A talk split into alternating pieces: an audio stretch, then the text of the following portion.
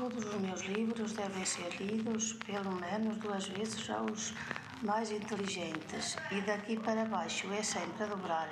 Que farei com este livro? Um programa da Catarina Duarte Almeida.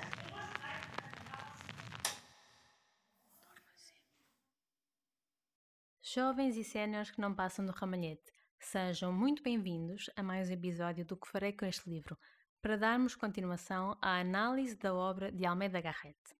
Se no episódio anterior estudámos o primeiro ato, hoje é a altura de o fazer com o segundo, aquele que é o mais longo em termos de cenas, contando com 15. Pois bem, se no primeiro ato o cenário era amplo, com largas vistas para o Tejo e para a cidade de Lisboa, o do segundo ato já vai ser bem diferente. Deixamos o palácio confortável de Sousa Coutinho, que entretanto foi consumido pelas chamas, para agora nos sentarmos com as personagens na sala dos retratos do antigo palácio de Dom João de Portugal. E pela didascália que Almeida Garrett nos dá no início do ato, os retratos expostos nas paredes representam El Rei, Dom Sebastião, Dom João de Portugal, o antigo marido de Dona Madalena e o nosso Luís Vars Camões, cuja importância nesta peça já aqui tratamos. É a partir destes retratos que Almeida Garrett vai construir esta primeira cena deste segundo ato, em que em palco estão as personagens de Maria e de Telmo, o Aio. Na cena anterior, se bem se recordam, o palácio de Sousa Coutinho tinha sido incendiado e Dona Madalena, percebendo o que se passava, quis salvar um único retrato, o retrato do primeiro marido, não o tendo conseguido. Quem assistiu a esta tentativa foi Maria, que ouviu a mãe dizendo: Salve-me o retrato do meu marido. Bem, Maria sabe que naquele retrato estava um outro homem que não o pai. Portanto, o que vai fazer nesta cena é, sabendo ela que Telmo nunca lhe vai mentir, confrontá-lo com o que vira e ouvira. Maria vai iniciar a conversa ao citar parte do início de uma novela muito popular na época chamada Menina e Moça, datada do século XVI e escrita por Bernardino Ribeiro. Tal como acontece no início do primeiro ato, quando Madalena cita parte do episódio de Inês de Castro, dos Lusíadas, também esta citação desta novela por Maria é um presságio da desgraça que aí vem. Menina e moça me levaram de casa de meu pai.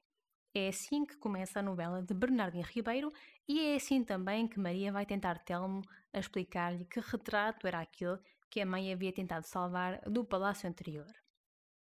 A destruição do palácio, a mando do pai, Manuel de Sousa Coutinho, pareceram agradar ao espírito patriota de Maria, que considerou até o incêndio como um espetáculo bonito, digno de se ver, e a atitude do pai um motivo de orgulho. Já a mãe, por sua vez, parece ter ficado aterrada, principalmente com a destruição de um dos retratos. Estamos nesta cena, se bem se recordam, na sala dos retratos, e Maria aproveita a deixa para, aproximando-se das pinturas, interrogar Telmo sobre a figura de Dom João de Portugal. Telmo vai mentir, claro, dizendo que aquele é um retrato de um dos senhores de Vimioso, mas Maria, que sabemos nós já é uma personagem inteligente, intuitiva, muito desenvolvida para a idade, não acredita e força o aio a contar-lhe a verdade. O criado não cede, mas acaba por lhe contar um pouco sobre Luís Vaz de Camões, que Maria reconhece num outro retrato. Nesta cena, ficamos a saber que Telmo Pais e Camões foram companheiros na Índia e que se encontraram pela última vez no alpendre de São Domingos, em Lisboa. Telmo faz o seguinte retrato de Camões, nesse último reencontro. Era um rapaz mais moço do que eu, muito mais, e quando o vi a última vez foi no alpendre de São Domingos de Lisboa. Parece-me que o estou a ver, tão mal trajado, tão encolhido, ele que era tão desembaraçado e galã, então velho, velho alquebrado, com aquele olho que valia por dois, mas tão sumido e encovado já, que eu disse comigo: Ruim terra te comerá cedo, corpo da maior alma que deitou Portugal. E dei-lhe um abraço. Foi o último. Camões, enquanto personagem virtual nesta peça, é, já sabemos nós de episódios anteriores, uma das formas de Almeida Garrett introduzir o patriotismo que tanto caracteriza o movimento romântico. A cena termina com Maria indagando uma última vez Telmo sobre a figura de Dom João de Portugal. O Aio continua sem dar uma resposta e é Manuel de Souza Coutinho quem, entrando em cena, entrando em palco e assim dando início a uma nova cena, revela a Maria o nome do retratado. Avançando para a cena 8, encontramos em palco Souza Coutinho, Madalena e Frei Jorge. A esta altura na peça, sabemos que os governadores do reino decidiram perdoar o ato patriota de Sousa Coutinho, uma notícia que também é trazida por Frei Jorge. Manuel decide partir para Lisboa e Maria, sabendo desta viagem, pede-lhe permissão para acompanhar, uma vez que quer muito conhecer uma condessa de Vimioso. Esta personagem funciona aqui como mais um presságio de desgraça. A condessa de Vimioso, cujo nome é Dona Joana de Castro e Mendonça, decidiu, a certa altura da sua vida, ingressar num convento, tal como o marido. Maria quer conhecer aquela que agora é a Soror Joana e é por isso que quer acompanhar o pai à capital. Manuel aceita e para trás no palácio ficam Madalena, Frei Jorge e o Aio Telmo. A cena 8 é a cena de despedida entre o casal. Madalena vai abraçar o marido repetidamente, como se ele fosse embarcar, segundo ele, num galeão para a Índia e comenta essa decisão dos condes de Vimioso a de se entregarem à vida religiosa sem um motivo aparente. Garrett escreve, como sempre, diálogos de perfeição extrema, e este, entre marido e mulher, é mais um deles. Madalena, ao lamentar a decisão dos condes de Vimioso, diz: E verem-se com a mortalha já vestida, e vivos, sãos, depois de tantos anos de amor e convivência, condenarem-se a morrer longe um do outro, sós. Emanuel, para a sossegar, vai fazer a distinção entre as duas situações, que não são a mesma. Replica ele. A nossa situação é tão diferente, em todas nos pode ele, Deus, abençoar. E esta fala tem a indicação de Garrett para ser dita com muita pausa. A verdade é que a necessidade que Sousa Coutinho tem de afirmar que as situações são diferentes só nos mostra que aquilo que sente é o oposto do que diz. No fundo, a personagem já sabe que o seu destino e o de Madalena será o mesmo que o dos condes, o recolhimento religioso. Avançamos na trama para a cena 14, a penúltima deste ato. Depois da saída do marido e da filha, Madalena fica no palácio com o cunhado, o Frei Jorge, que vai aos poucos pressentindo a aproximação do destino trágico da família. Garrett vai dar-lhe uma cena em que, em monólogo, a personagem lamenta o futuro que se aproxima. A todos parece que o coração lhes adivinha desgraça, diz o personagem sozinho em cena. É nesta altura também que Madalena lhe vai confessar aquele que considera ser o seu maior pecado, o de ser apaixonado por Sousa Coutinho quando ainda era casada com Dom João de Portugal. Ao palácio chega, entretanto, um peregrino que tem um recado para Dona Madalena, esta nova é trazida por Miranda, uma personagem secundária, uma criada, e assim chegamos à cena 14, a cena em que o Romeiro é levado à presença de Frei Jorge e Dona Madalena. Deste diálogo já ouvimos nós parte no início de um dos nossos episódios pelas vozes dos atores do filme de 1950, de Lopes Ribeiro. Assim, entrando o Romeiro em cena, Frei Jorge vai perguntar-lhe indicando Madalena se aquela é a senhora a quem deseja dar o recado. E a fala do Romeiro, em resposta, é a mesma. Esta, a mesma, pode ter dois sentidos distintos. Para Frei Jorge e Madalena, a resposta confirma que sim, que realmente Madalena é a destinatária do recado. Para o Romeiro, no entanto, cuja verdadeira identidade, sabemos nós, é Dom João de Portugal, a mesma quer dizer aquela que eu tão bem conheço e que continua igual. Esta cena, profundamente dramática, é construída de modo a que a tensão se vá adensando até ao clímax. O dramatismo da cena provém, maioritariamente, das falas do Romeiro, que são ambíguas e enigmáticas.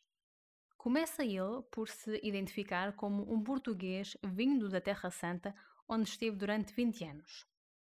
Quando o Frei menciona família e amigos, o Romeiro responde que amigo só tem um.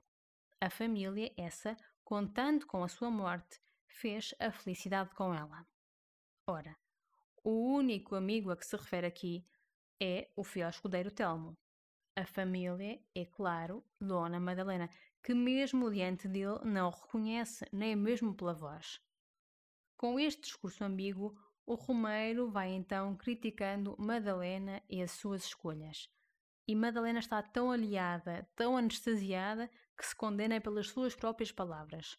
Quando o Romeiro lhe diz que se acha sozinho, sem família, a resposta de Madalena é: haverá tão má gente e tão vil que tal faça e mostra-se compassiva e bondosa com o peregrino, oferecendo-lhe a sua ajuda e a do marido. A estas palavras, à referência do marido, o peregrino começa a empregar um discurso muito mais irritado e ofendido.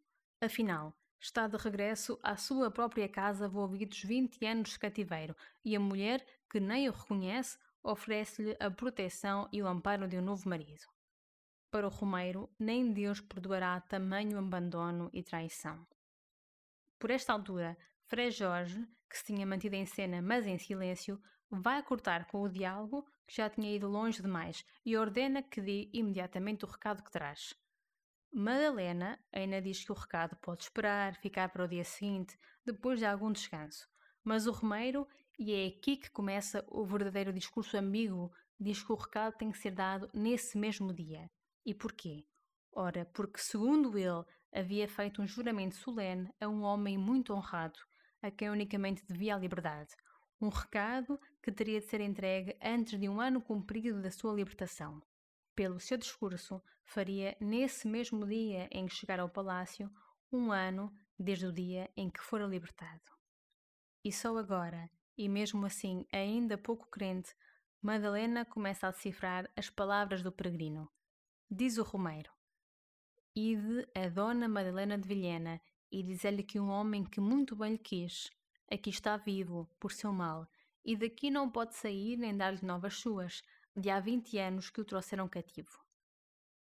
Se até aqui o discurso de Madalena era compassivo, elegante, cheio de bondade, Agora é a ansiedade que toma conta das falas. A partir daqui, começa a tomar consciência da identidade desse homem que enviou o peregrino, e as suas falas são agora entrecortadas, rápidas, inacabadas, enfim, o discurso de uma personagem que se nega a acreditar naquilo que ouve. Neste recado curto, mas cheio de significado, há que notar alguns pontos. Em primeiro, a mensagem era realmente destinada a Madalena. Aliás, o Romeiro até emprega o nome completo, Dona Madalena de Vilhena. Depois, o recado vem de um homem que muito bem lhe quis, ou seja, que a amou e que, contrariamente ao que se acreditava, está vivo. Ora, não poderia ser outro que não o primeiro marido, Dom João de Portugal, cativo da Batalha de Alcácer Quibir. O Frei Jorge, a personagem que tenta manter alguma serenidade e racionalidade, volta a intervir e questiona o Romeiro se Vendo uma figura desse tal homem que o enviou, o reconheceria, ainda que em trajes diferentes. E o Romeiro responde com não outra menos enigmática fala, como se me visse a mim mesmo num espelho. Assim que Frei Jorge lhe indica os retratos na parede, o Romeiro nem hesita em apontar para a pintura de Dom João de Portugal. E é só aqui que Madalena se apercebe finalmente da sua situação e grita pela filha Maria. Atentem que ela nunca faz referência a Sousa Coutinho, apenas a ela e a Maria. Isto porque, estando Dom João vivo, Manuel é como se já não existisse. O seu segundo casamento é inválido, ela é uma mulher adulta e bígama, e a filha, Maria, é ilegítima. A cena encerra com Madalena saindo, espavorida.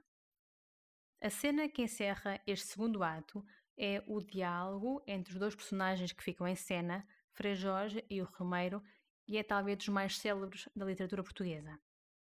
À pergunta do Frei Jorge, Romeiro, quem és tu? O personagem responde: Ninguém.